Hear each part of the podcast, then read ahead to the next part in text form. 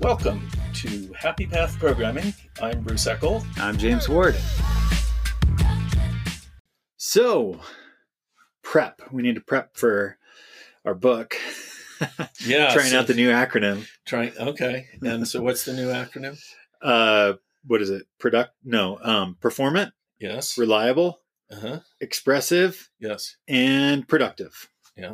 That's what our book is going to be about. I think so. Yeah, I think that that works. And it's a it's an acronym, so people can then start referring to it as if it were not just a made up thing.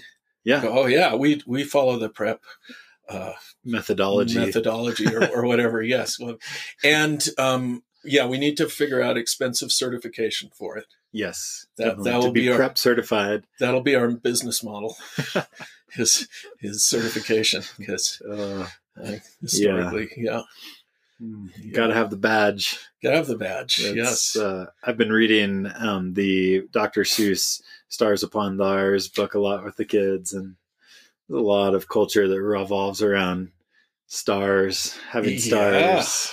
it's true. Yeah. And then the people who create the, uh, was his name? Um, oh, shoot. Um, the guy that created the machine, to the star on and star off machine, and makes all the money just putting stars on the the Man. with the stars the people who don't have stars the sneetches who don't have stars and then then of course the ones with stars are really offended and so then he has them pay to, to get the star off machine so they can still be special and then it just becomes this infinite loop of star on star off but i'm like man this this is visionary. visionary on exactly because how I mean, isn't this isn't this how the Scrum stuff works? it's how everything How everything works. works Scrum Master. Well, yeah, when Java initially came out, they they had their various levels of of Java um, oh yeah certification, which you, you you know there were people who were convinced that they needed Java certification. Yeah. Oh, and here's what's wild: his Sun also at that time had a methodology that you could get certified in that was called the STAR methodology. Oh my gosh, named after Dr. Seuss. no yeah, doubt. Sneetches.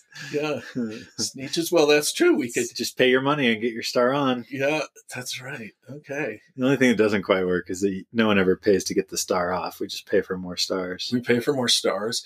And is there some way we could mix the NFT craze into this? You, Oh yeah, definitely. If we could Yeah. figure out how to how to do NFTs, yeah. Uh, we we could just draw each star by hand and then take a picture of it. yeah. yeah, actually. Uh, so we were actually, um, it was kind of joking around, but kind of not. I have this microservice battle thing that I've been doing for customers and stuff where it's Mhm. just a fun way to like learn some technology and you work on your algorithm and you have these microservices that fight against each other. And because we originally started doing these in person, we did one at Winter Tech Forum last year Mhm. and um, it's fun. And in person, you can do physical rewards for the winners and, and all that. Uh, and at conferences, we were doing giveaways and, um, and that worked well. But now that we are all virtual for these microservice battles, it, it's been hard to do the physical giveaways for the winners. And so, so at some point we're like, what if we gave away NFTs as the prizes? It's like the conference, the new conference swag for these virtual conferences could be NFTs. And yeah, And you um, don't have to stuff bags that way. that's, that's right. It- yeah, it's very ecological. You wouldn't even have bags. That's right. Well, you could have an NFT of a bag. Uh-huh. And a t shirt. Yeah. Yeah. Here's your NFT of a t-shirt. Yeah. Yeah. I don't know. It's It's silly. is it just a new kind of currency, maybe? Um, it's a new it's a new star you can wear. You can Uh-huh. go through the star on machine and get your star, and Uh-huh. and that makes you feel good. Yes. Well, I'm I'm all about feeling good. Yeah, I like yeah, and I guess maybe the maybe the promise is that that if you did want to resell your star to someone else, you could do that. Where in the Sneetches, you know, they got their stars on, but they couldn't transfer. They were like tattooed or This something. is ingenious. Mhm. The stars for Sneetches, but that you can have a marketplace around. We're uh, looking for venture capital on this idea. Yeah. This is this is where we go independent. Yeah. So back to prep and uh, yes. Yeah. What what's what's the uh, what's the origin of this?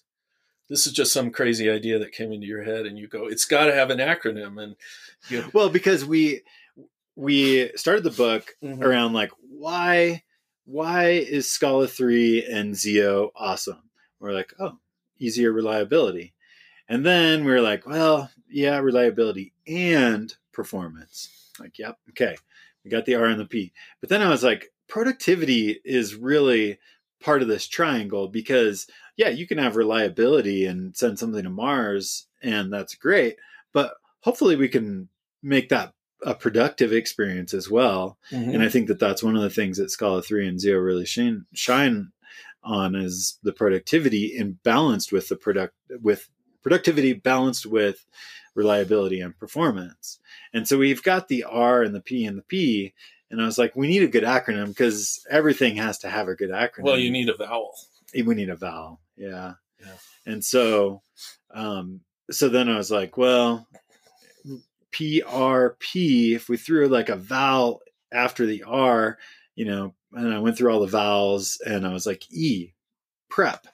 But what does the E mean? And so I was trying to think of good things that kind of related with an E. And so I was like, I don't know, expressive, but that's just, I don't know. There may be a better E, or maybe we don't need an E because this is all just manufactured silliness, anyways. Yeah, but it'd look better on the badge. Yeah, I mean, we could print stars with P R E P, Uh-huh. and that's yeah, definitely looks better than P R P Uh-huh. because P R P kind of sounds like a drug or something. It does. It sounds like PCP, Yeah, and that, or it could be PROP. Like, well, you could have. We could throw objects in there ooh, because or, or ROP. ROP. Yes. Well, and that's it's interesting because this article that you um, RUP. Oh, wait, no, no, it's been taken. taken. Yeah. And Yeah. does Rational even exist anymore? It's just a subset of IBM, right? The RUP is the Rational Unified Process, which is way back. I don't know if anybody actually still uses it, but Uh, there was some interesting articles on Hacker News this week about UML, and so I was thinking about like I'd forgotten about UML for like a Mhm. decade, Yep. and then all of a sudden I was like, "Whoa, we used to do UML. Does anybody Did still do? UML?" did we though? Or I've we got the sequence diagrams to prove it. Yeah, it's funny because um, it seems like most people talk about things like sequence di- diagrams, but not what started UML, which was how do we describe objects? Yeah. You know, and so yeah, relationships. and there were objects. yeah i think this is worth going over i mean to me it doesn't seem like such ancient history but there were like pitched battles at conferences about whether your objects should be represented by clouds or by boxes diamonds or wow, serious. yeah no it was like it was like people were people would fight over this and you had um, the the people who eventually got uh, you know combined into the rational unified process they were fighting against each other about th- was the ruppers versus the well sluppers. Or it was well know. it was basically boxes versus clouds and this was really important because this was going to establish the future of how we you know draw forever, forever and then it turned out no one used it. no one used it anyway it was it was they were solving a problem that didn't need to be solved and they were just like How many times does this happen in our industry?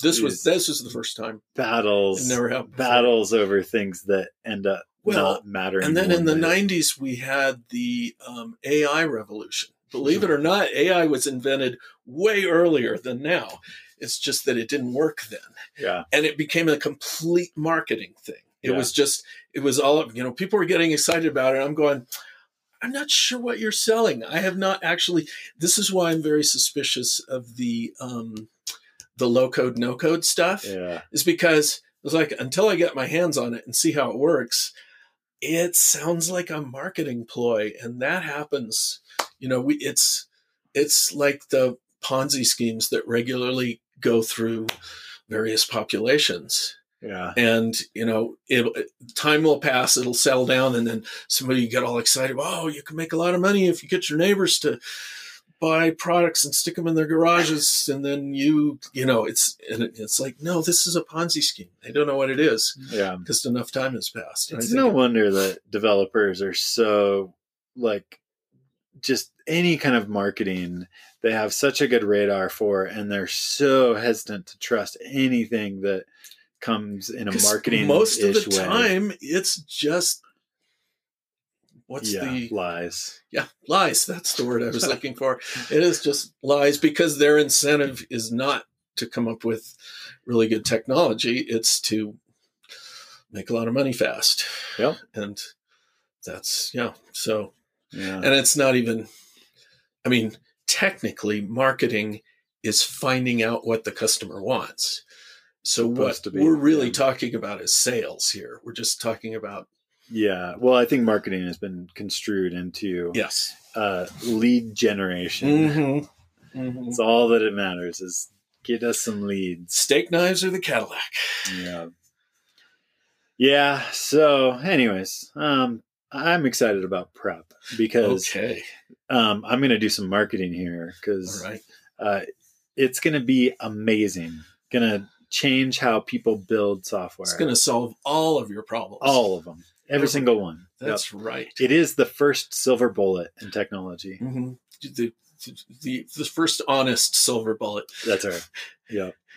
No, it's it's going to be fun. We're we're having fun. We just had a, a book working sesh last week or on Tuesday, Mhm. and Bill and Bruce and I, and we were exploring the difference between functions and monads and grappling with with okay, what is what is unique about monads? Because functions compose, monads compose, what's the what what makes monads different and unique? And we're still kind of wrestling with explaining that in a value oriented way. Well, and also we're struggling with whether um, mathematical function composition, where you say F of a G. f of g of h, you know, where they're all inside of parentheses, um, versus function chaining. So you'd say, F you know, G. call f, it produces a result, you pass it to g. Well, or actually, if we were to do it in the way we describe it, you call h first. Yeah. H passes its result to G, which passes its result to F. And you get the result coming out. It's like, boy, those sure seem pretty similar. Is there any fundamental difference, or are we, um, is function composition the same whether you're chaining or yeah math, quote unquote, mathematically composing? yeah I mean, I suppose, well, even if you think of it in terms of, well, consider the result another function, which is what you do mathematically, you'd say.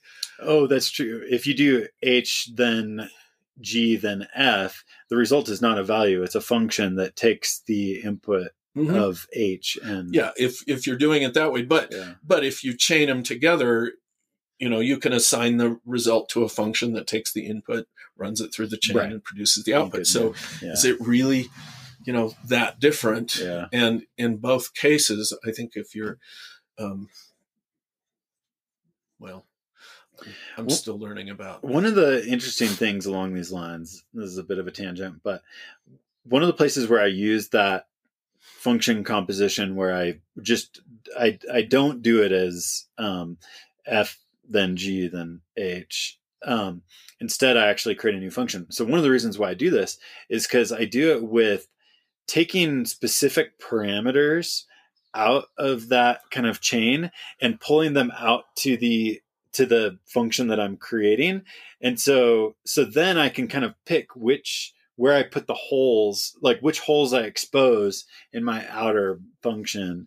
And so Mhm. that's one of the places where I use this. I think that that's part of currying or related to currying because you can create new functions by taking parameters kind of and pulling them out. hmm Right. So that's one of the useful places where I've Yeah. used the uh, function then function. Then. And I guess my question is when thinking about monads, is there a difference between, let's say, mathematical function composition and chaining? And maybe, maybe there is, maybe there isn't. I don't know. You know, I'm still, I'm still getting the, I mean, like just what you told me this morning, where you said, because I, I had been imagining, regardless, that you have a function, it produces a monad, that monad is passed to another function, which does something to it. And so it's passing the monads down. And you're telling me, oh, no, that's not how it works. Yeah. Yeah, you you have a monad and when you when you chain that monad to another monad, what you're doing is you're you're in the flat map of the monad, you're returning another monad. And that's the that's how it's different, I think, than than function chaining. So what that means is that like once you're in monads, you stay in monads. You can't leave the world of monads, at least in a nice way. You can transform from one monad monadic type to another monadic type, but well, and at some point you're going to want to get the value that the monad is holding. Well, you, and you do that. Um, you do that with flat map or mm-hmm. whatever you want to call your your monad um, functor. Um, the function that that takes the value and returns a new monad. Isn't that always flat map? Uh, other languages have different names. Oh, it, okay. In Scala, it's flat map. Okay. Okay. Well. Yeah. Yeah. I, I wonder if drawing a diagram might be, and I know I've seen people try and draw diagrams that just confuse me. Yeah. But I bet we, there's the category theory diagrams. that but, would that would confuse me. And yeah. I've seen the the what is it the parallel track or railroad or oh, something yeah. diagram yeah also confuses me but i'll bet if we worked on it we could yeah figure out a diagram where it started to make sense yeah yeah yeah well I'll keep exploring and this mm-hmm. will be good content in our book once we figure out a way to explain it fortunately i maintain beginner's mind about all of this so i keep asking the the very basic questions, slowly fitting pieces in. Yeah, yeah, we'll we'll figure it out. Yes, we will solve the. And then we'll get our prep badge. Yes, right. should I should I have the designer start working on that? The prep badge. Can you give it to us as an NFT? Mm, probably, but then doesn't that mean there's only one? Well, but can't you create NFTs uh, that are replications of NFTs?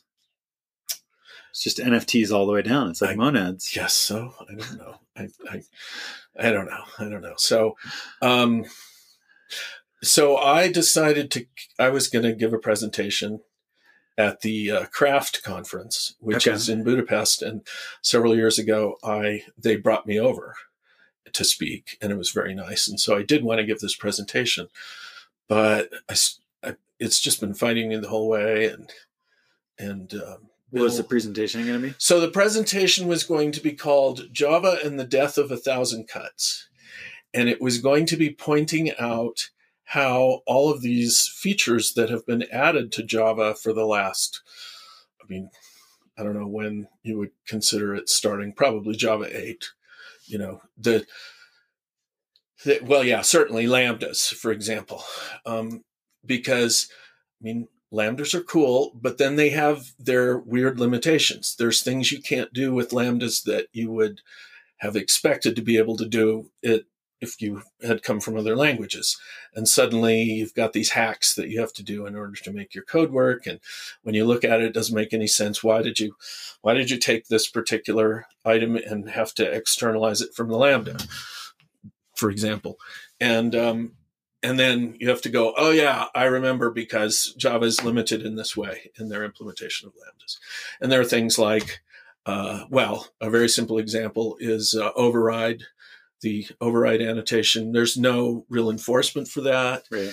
So, and um, and the upcoming um, record um, the last I checked, it didn't have a copy function, which seems pretty essential. So there are all these things where it's like, it's sort of there.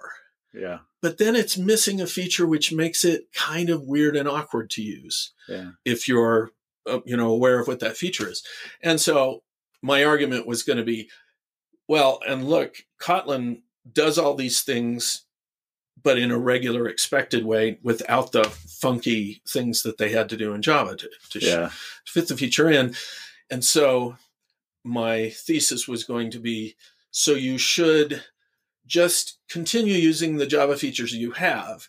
And if you really want to move forward and use fancier new features, you should change to Kotlin. Sounded really good in my head. Yeah. And um, I think it was Bill pointed out, he goes, Yeah, I've worked at places where people uh, were really excited about those features and, you know, improved their lives and they didn't have to change languages because it was too hard politically, et cetera, et cetera. So I started thinking about that and going, you know, why? What does it help to rain on somebody's parade like this? It's like right. you're excited about these new features, and I go, "Ah, it's actually not that great." Wrong. You know, wrong. You should use Kotlin. I was like I don't know. I'm kind of, I'm kind of over. The, I've been pointing out the issues in Java. You know, the thinking in Java is filled with explanations about why something doesn't work the way you expect and how to get around it. And I was like, Yeah. I'm just kind of tired of all that. Yeah. So I just didn't have my heart in it Yeah. and I couldn't think of any. I mean, the only other thing that I'm really been kind of working on for a while is uh, dealing with failure and just looking at the history of that and all the different things that we've done. I did a presentation. hmm, I don't know how long ago, probably eight years ago at uh, PyCon, Uh-huh. where I was talking about it, but it was sort of incomplete. And I realized there's much more about failure and dealing with failure and all the different approaches that we've taken.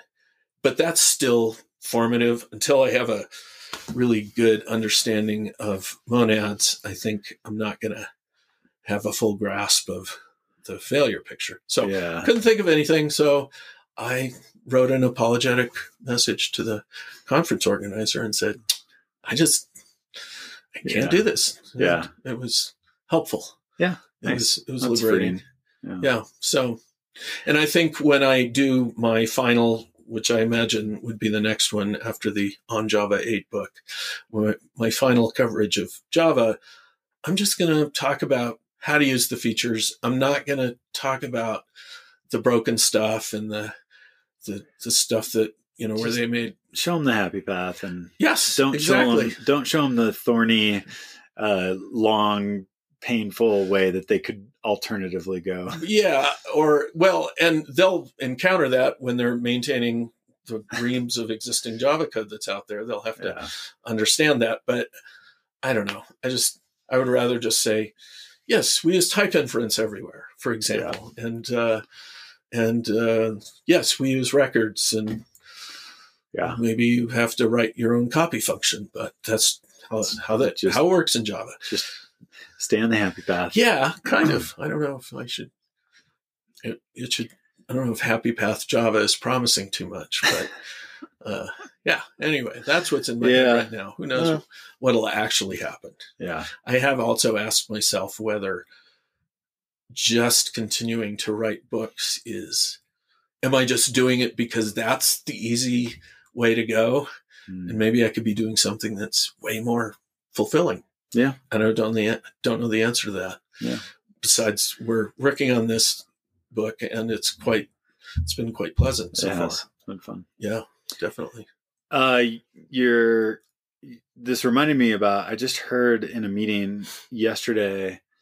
Someone was saying that that I would be shocked by the number of Java projects that use Lombok. Really, That the actual like usage numbers of Lombok Hmm. are astronomical. That anybody that's like really using Java, they've they've likely adopted Lombok to work around some of the paper cuts that you get in Java. Hmm. And I thought that was interesting. I've heard others say like, eh, yeah, you could switch to Kotlin, or you could just use Java with Lombok. And I Mhm. haven't personally used Lombok Mhm. because I think around the time that Lombok was becoming a thing, I was on in Scala, so Mm. I didn't need Lombok. But um, thought that was interesting to think about. Okay, like people ha- people have felt the cuts and they have figured out ways to deal with those, whether Lombok or Kotlin. Or but when you say surprised, I don't know if that means ten percent of all the industrial Java projects out there. Are the hint was that it was a large percentage. okay. Mm. So I don't. It'd be interesting to get real usage numbers, but um, I mean, you could totally see it if you if you are using if you have a large Java code base. Mhm. Sure, you could generate your getters and setters, or you could just use Lombok. Mhm.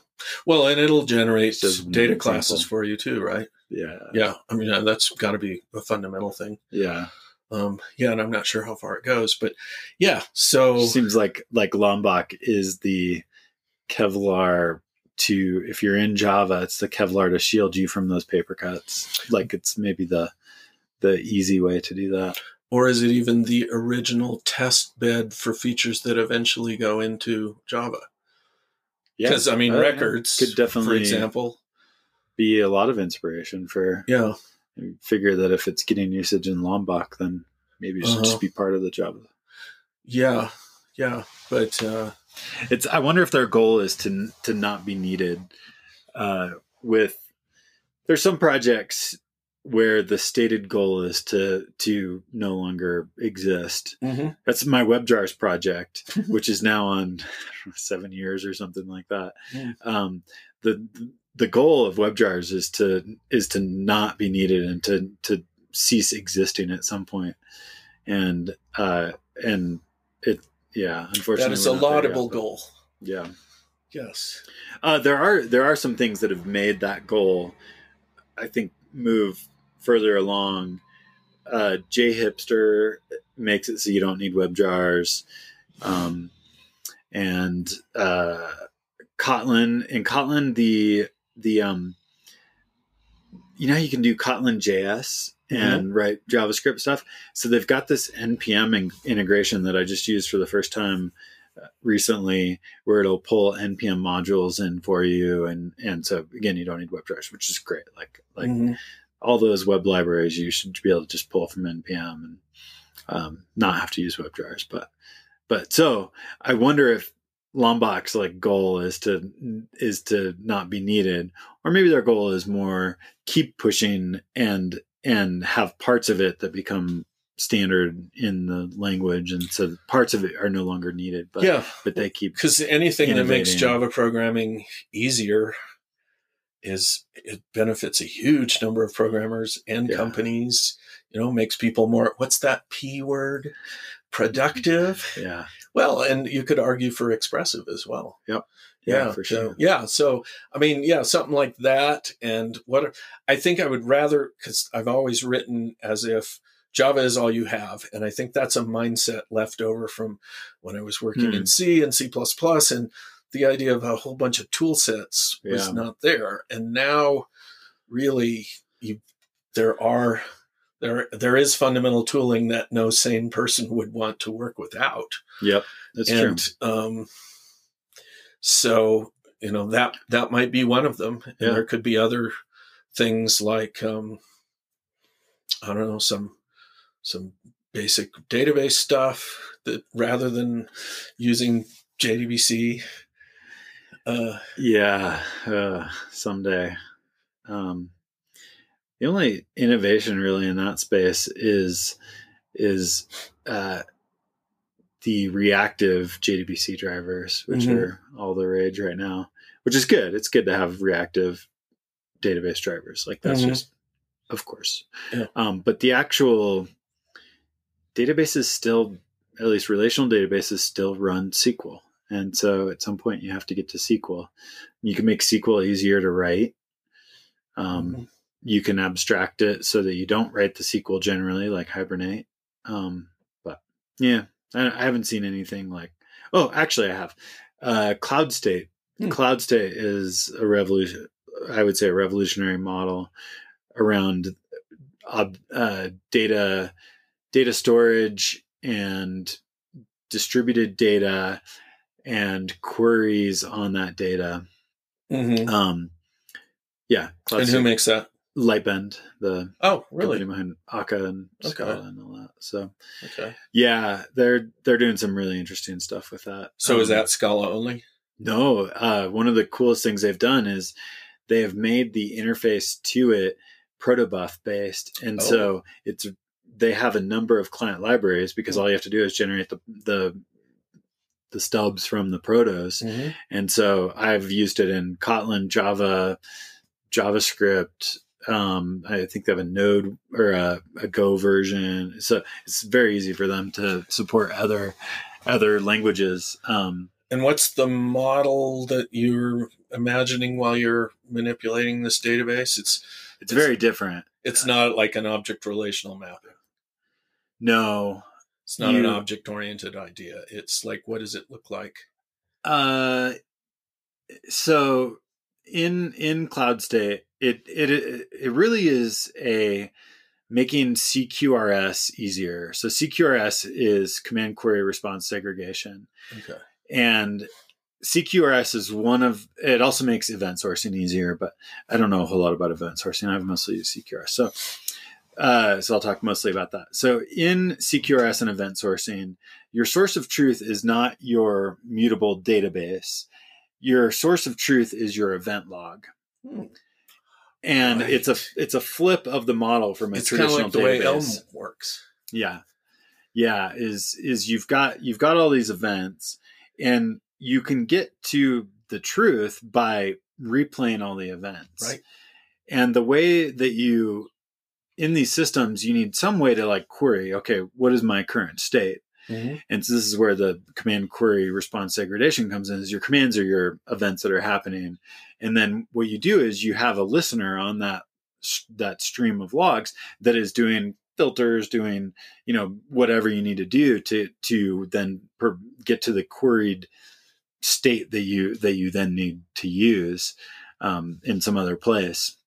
And so Cloudstate makes this programming model easier for doing this. So you you have a method, a function that is receiving the events, and you set up your your queries, and in that that function, or you can have multiple listener methods that are that are listening to the log, and then and then Cloudstate is is maintaining a bunch of things underneath the covers for you.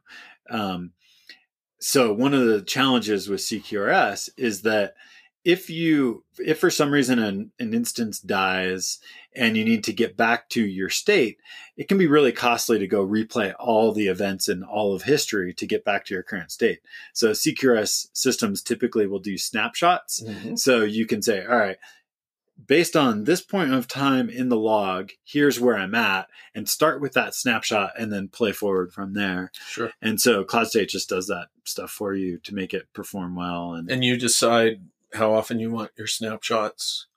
it is configurable Oh, and okay. Yeah. and like the backing store for where those get stored Uh-huh. is configurable. Yeah, that makes So sense because totally the event is the smallest unit of change and not the not what we've typically translated it into, which is what change do I tell the database to make? But instead this Yeah, inflow of events is more um uh, yeah, atomic.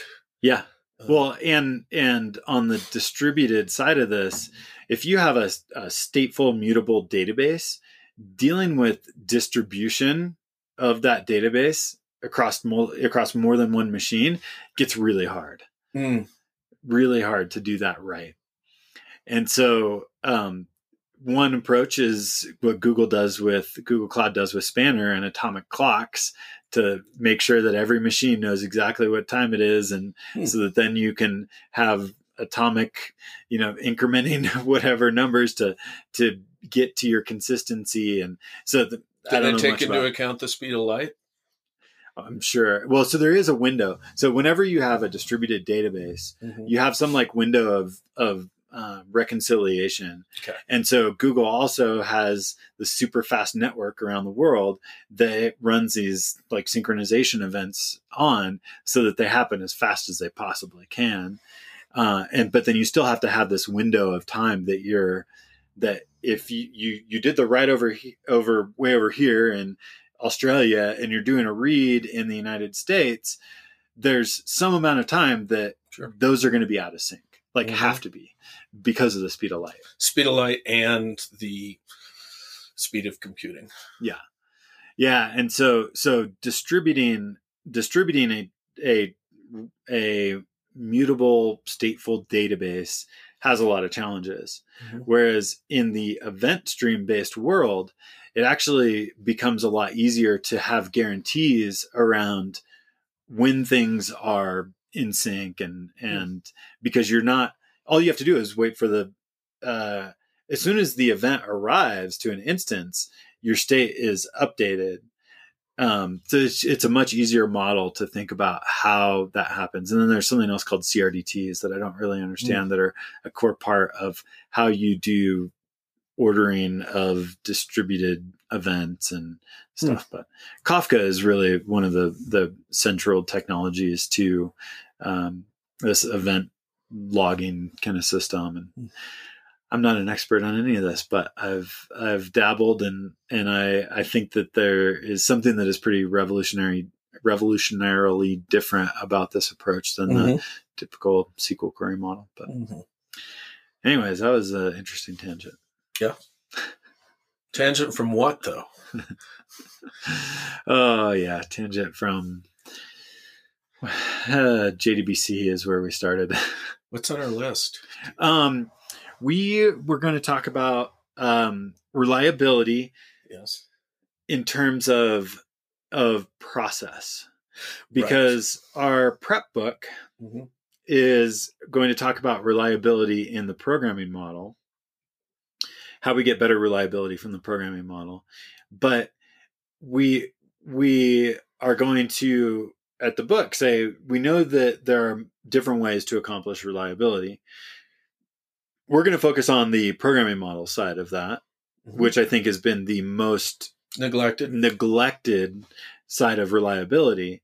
But there's been a lot of work on getting better reliability through process. hmm And so, so we were thinking maybe today we should talk a little bit about uh, how process has made us more reliable over the years. Right. Yeah. So I remember. I think this was um, uh, Barry who introduced the the idea that you couldn't do refactoring until you had um, automated builds, uh, testing, and um, let's see, what was the other one? Oh, version control. Yeah. version control. And so those are like the three fundamental things. But then I would add versioning. I would add to say, yeah, you actually not only do you have to have version control, but you actually have to have a reliable versioning system Yeah, yeah. so that you don't end up, you know, using the wrong piece of software. Yes. Um, and then with those things, your software can evolve. Um, and I think refactor is a specific version of evolving because refactoring Yeah. is like you're not changing the behavior of the code, but you're making it more maintainable. Right.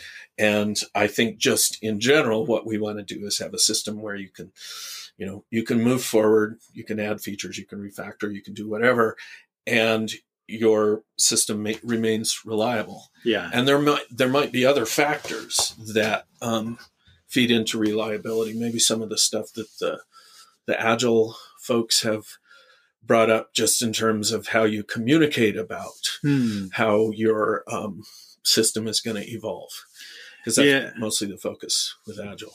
At at some point, the vernacular for like regression test hmm became a thing, and we started writing tests to prevent regressions. Um, I never made that that connection. It's you're trying to we call it regression testing. And I was going, what are you regressing to? And you're saying, no, it's to prevent regression. yeah. Oh man. Yeah. That's just clicked for me. All right. Yeah, I'm so when I have a bug in something I've built, not always, but often what I will do is write a test that fails in the current state of the Bugness. machine. Yeah. And then I fix the bug and now Mm-hmm. the test passes. And that now is a regression test because if I ever accidentally reintroduce that same bug, that test is going to fail. Should be called anti-regression testing. Yeah. Yeah. Okay. um so so oftentimes in in i would say mature development organizations if you are fixing a bug there better be a test that comes along with it Mm-hmm. uh, as a tangent to this, I've, I'm disappointed that the industry has not yet had a good way to to for somebody who's working on a bug fix to first submit the test and show okay this test shows that we have a bug because it is failing and then update or whatever to show all right i now have submitted the bug fix and now the test is passing um, It's really the scientific concept of falsifiability. Right, exactly. And I've I've not seen people really do this. What usually happens is at the same time you submit the bug fix and the test, which doesn't give you the falsifiability. It doesn't show you that oh, the test proves that you actually fix, fixed this bug. As in the development process, hopefully the developer actually like started with the test Made sure it made failed. sure it failed and then fixed the bug and showed that it passed. Right, But, but, that's I not expressed in the Mhm. tracking uh, in what they actually then contribute up. Uh, I suppose you, should could do like a git check- bisect or You should something. check the like bug in first. I mean, the the test the test first. first to then show But that it then fails. you're checking in a system that fails when you run the tests. Yeah. So we're not supposed to do that. We're not supposed to do that. I see. Well, if you're doing it on a branch that is your own your own branch, then but but see, what you want is for anybody to come along and go, okay, I'll check out the version with the test that demonstrates that this fails. Yeah. And then I'll check out the next version which shows that it succeeds. yeah. Yeah. So so there's not repeatability, basically. So I think you could do this with a git bisect. Mhm. Um, if the, if you have a commit, it would require that you have a commit that has the test and a commit that has the fix as separate things. Mhm. But with Git bisect, which I haven't used much, and it, everyone talks about how it's such a cool tool of Git, but what it allows you to do is apply a command to two different points in time and Git history, Hmm. and so you can um, you could run your like let's say when I make that commit with the with the test, the failing test, I should be able to run run it or when I make my commit that has both the test and the fix, I should be able to run those two tests. Like like the system could run the test against the broken version and against the fixed version and Mhm. report like, "Yay, you fixed the bug." But Yeah. Um, well, I have a hard. I, I feel like Git itself would probably need to be changed because the level. You know, I mean, there's get getting people on board with that yeah, might be hard. And and I think one of our listeners actually made the put in the question. Why is testing like a second class citizen or an afterthought or whatever? So we're already struggling with that. And then to say, oh, here, let's do this git bisect thing. I think it needs to be Yeah. more mainstream. Exper- I mean, all of that. uh, If it's important, it needs to be in the mainstream because if it's not, people will just default to whether the compiler allows their code to compile or not. right.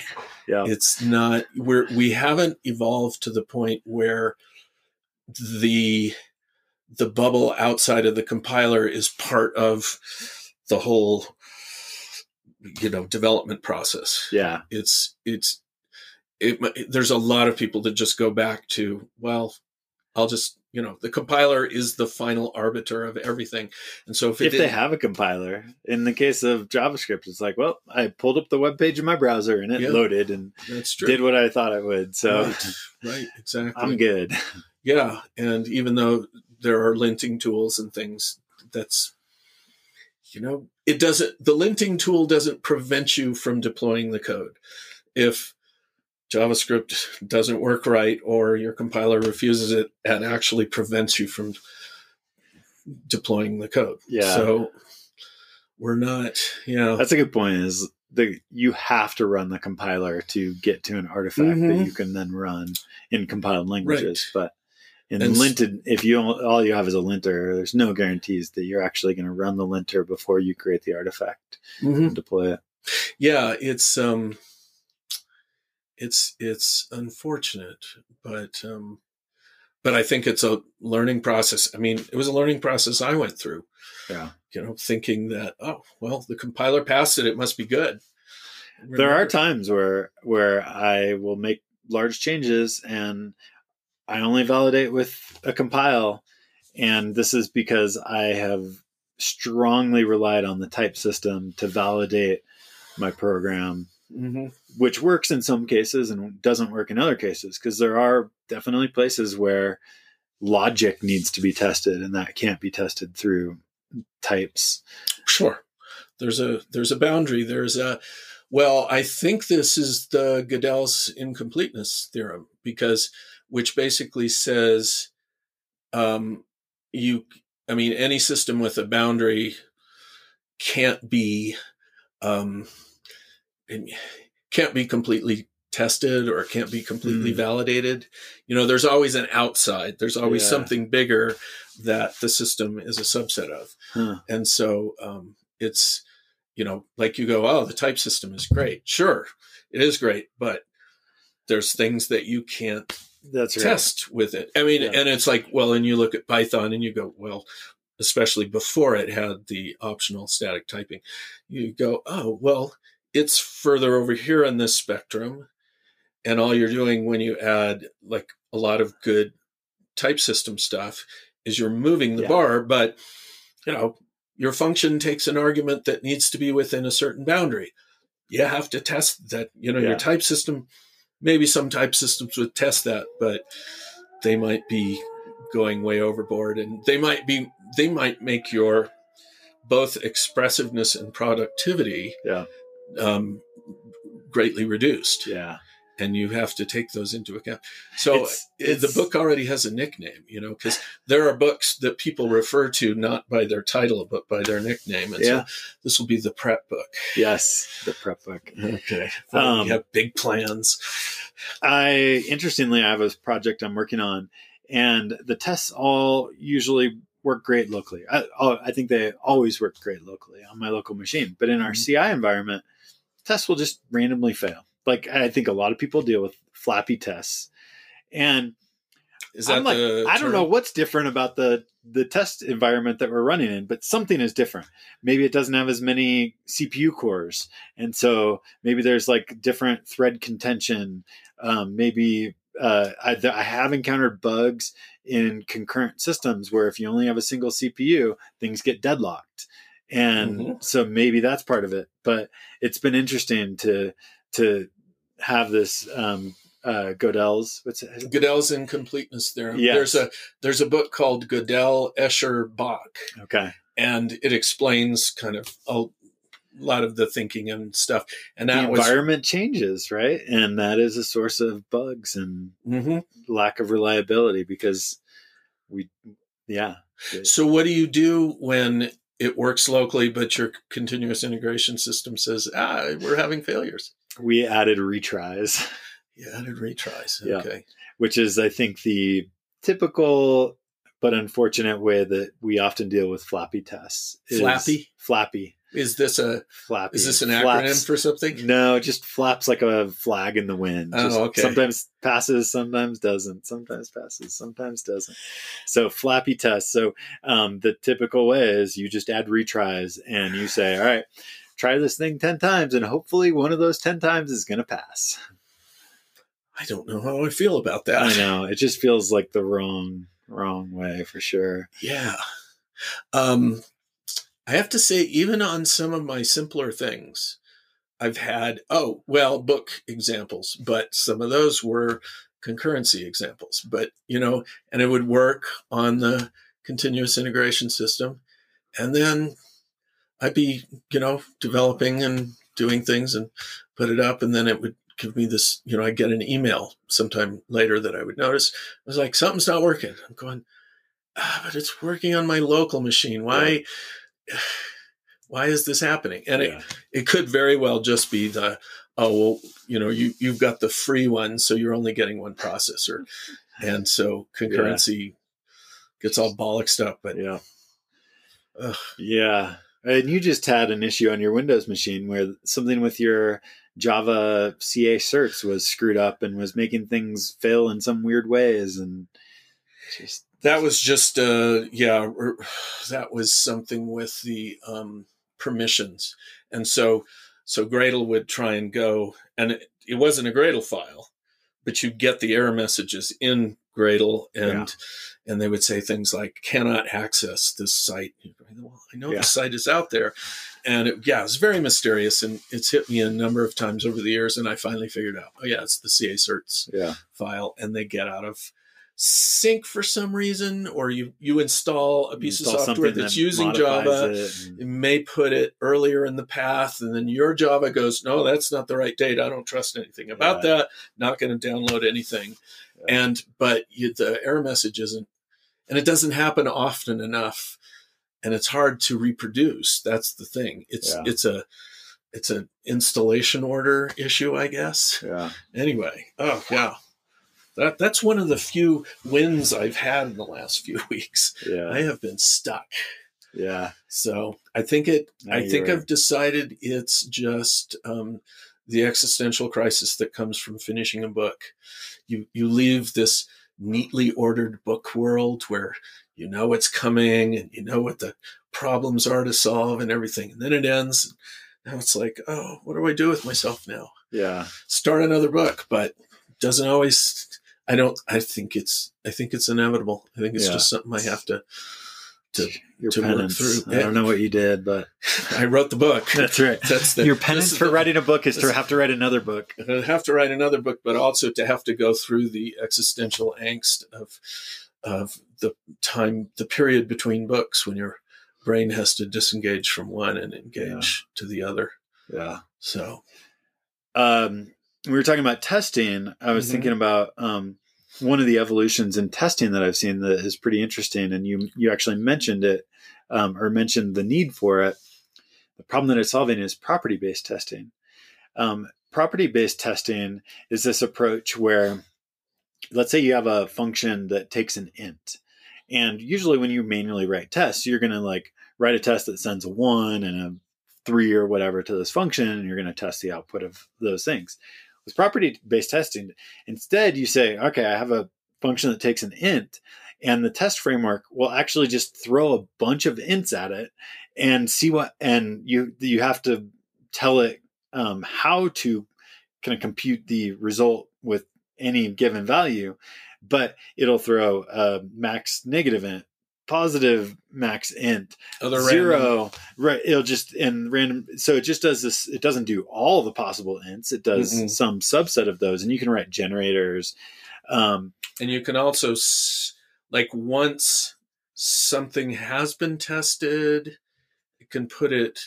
Well, I can. It can put special values in a file to make sure that they get run, and then I don't know. It, it gets very smart. It's it, it's some pretty ge- clever generative testing. I I know there's another name for it than just Okay. property based testing. I first saw it in Python. I okay don't think it necessarily originated there, but Yeah.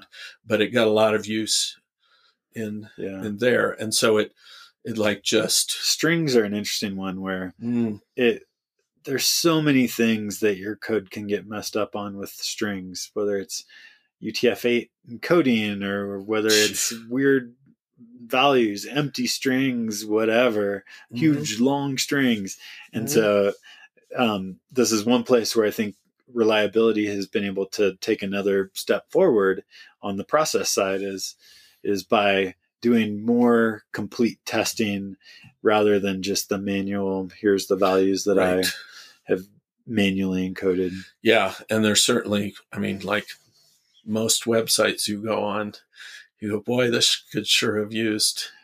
that's They they didn't think about this obvious case, which I happen to have to type in, and then Yeah. it gives me, and it doesn't yeah doesn't do the right thing. yeah that's form handling should definitely use property based testing hmm Yeah, yeah. So there are there are a fair number of. I mean, I think the the fundamental idea of the and and I think those ideas came from the uh, the pragmatic programmer. They're the ones that said, you know, you got to have version control, testing, and automated build before Yeah. you can do anything. If you're not doing those, that well, in fact, um, somebody somebody was saying they could tell where an organization was by saying, okay, so how do you this? do these three things and they go if they if they say oh well we don't do that for any of them and it's Yeah. you know surprising how many maybe don't have version control or Well, you can probably correlate how well you do those things with how reliable your software is. yes well i mean because they're so fundamental Yeah. they're like without those you can't really do anything else you can't do the refactoring or code evolution or anything Yeah. like that because eventually it's going to bite you and you're going to get stuck yeah. so you you kind of have to have those things before you can do anything else and and i think well this might have been when barry was training you know he'd go in and figure out where they were and say oh i see you're not doing version control so that's what we're going to work on Yeah. because it's pointless otherwise Right. Yeah. You got to get the foundation there Mhm. so that you can build everything yeah move forward move and forward. and i think we're trying to look at it from uh, assume that's the case now we're going to look at actually how your code is constructed and how it works which is the neglected part Yes. Prep. yes the prep book i know i know i'm glad you think it's funny it's because you just made it up Just you made it just- up. yeah Just it was funny words out of the air. because this article that you sent me uh, that I started reading, where they were saying, "Oh, actually, object-oriented programming was a hack in Simula so that they could get their garbage collector to work easily." And I started thinking along those lines, and I thought, "Well, yeah, because to make a garbage collector work easily, you want everything to you want all the pieces to look the same." yeah. Uh, how do you do that? Well, I guess if we said that there was this base type that everything was derived from, then the garbage collector would just work with pieces of the base type. Oh yeah, it'd be simple. And you could do reference counting on on those things and all that. Okay, let's do that. And then I think we've been backfilling the ideas ever since then to go, ah, look at this great shape example and the polymorphism and all that kind of stuff. And it may have all just come from somebody trying to hack. The lore of object oriented programming, right? It's like Yeah, it was. we thought that this was needed for Mhm. some reason, which turns out to not be true. Yeah, yeah, yeah. It was just no. We were just we were just hacking to make the garbage collector easier. And yeah. and I mean, it fits in my head when I think about it that way. Although I don't necessarily know how you would go to inheritance from that. I mean, I think Simula had inheritance. I never really studied it. yeah. It's very weird because a big center of Simula was UC Irvine. Oh, And I remember I was studying physics and engineering and stuff, but I was taking a few Huh. computer courses. And I remember hearing about Simula. And of course, now I think, wow, I could have yeah. could have been in on the, the real ground floor back when I was there. Huh. But uh, yeah. Where where OO was born. well, I don't know that it was born at Irvine. I, I'm, I think it was all over, but I just know that they did a lot of work with it um, at the time, and it was super early, and it was like I think way over my head at the time. Yeah. So, but uh, who knows? Yeah. who knows? Who knows? Well, that's fun. Yep. I they, we were experimenting with the boundaries of having less and less structure because this one, both of us kind of went in going, I, what did we? I, nothing happened to me for the last time. The, the I didn't pipe- tweet anything interesting this week. the so pipeline is to talk about. empty. Yeah. I don't. Yeah, I, I don't. I don't. I may have talked about all of the things at this point because I'm. Uh, I'm not being productive. well, I have a book for you. It's called Prep. Is it I'll get you your star. okay? Yeah. Well, that would feel productive if I achieved a star. I don't know if it would actually be productive. Oh, it's just the NFT of a star. So Mm-hmm. Yeah. Okay. I can put it on a T-shirt. I don't know what you can do with NFTs. You could put it onto an NFT. Yeah. A T-shirt, an NFT of a T-shirt. Sounds recursive. All right. All right, All right. that was fun.